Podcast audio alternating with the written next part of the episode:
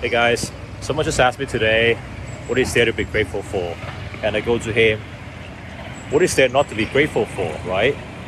The ability to see, the ability to walk, the ability to breathe, health. There's so many things that we, we don't deserve. So, so that's my message for you today. Look for the things that you have and not the things that you don't have. Hope you guys enjoy this video.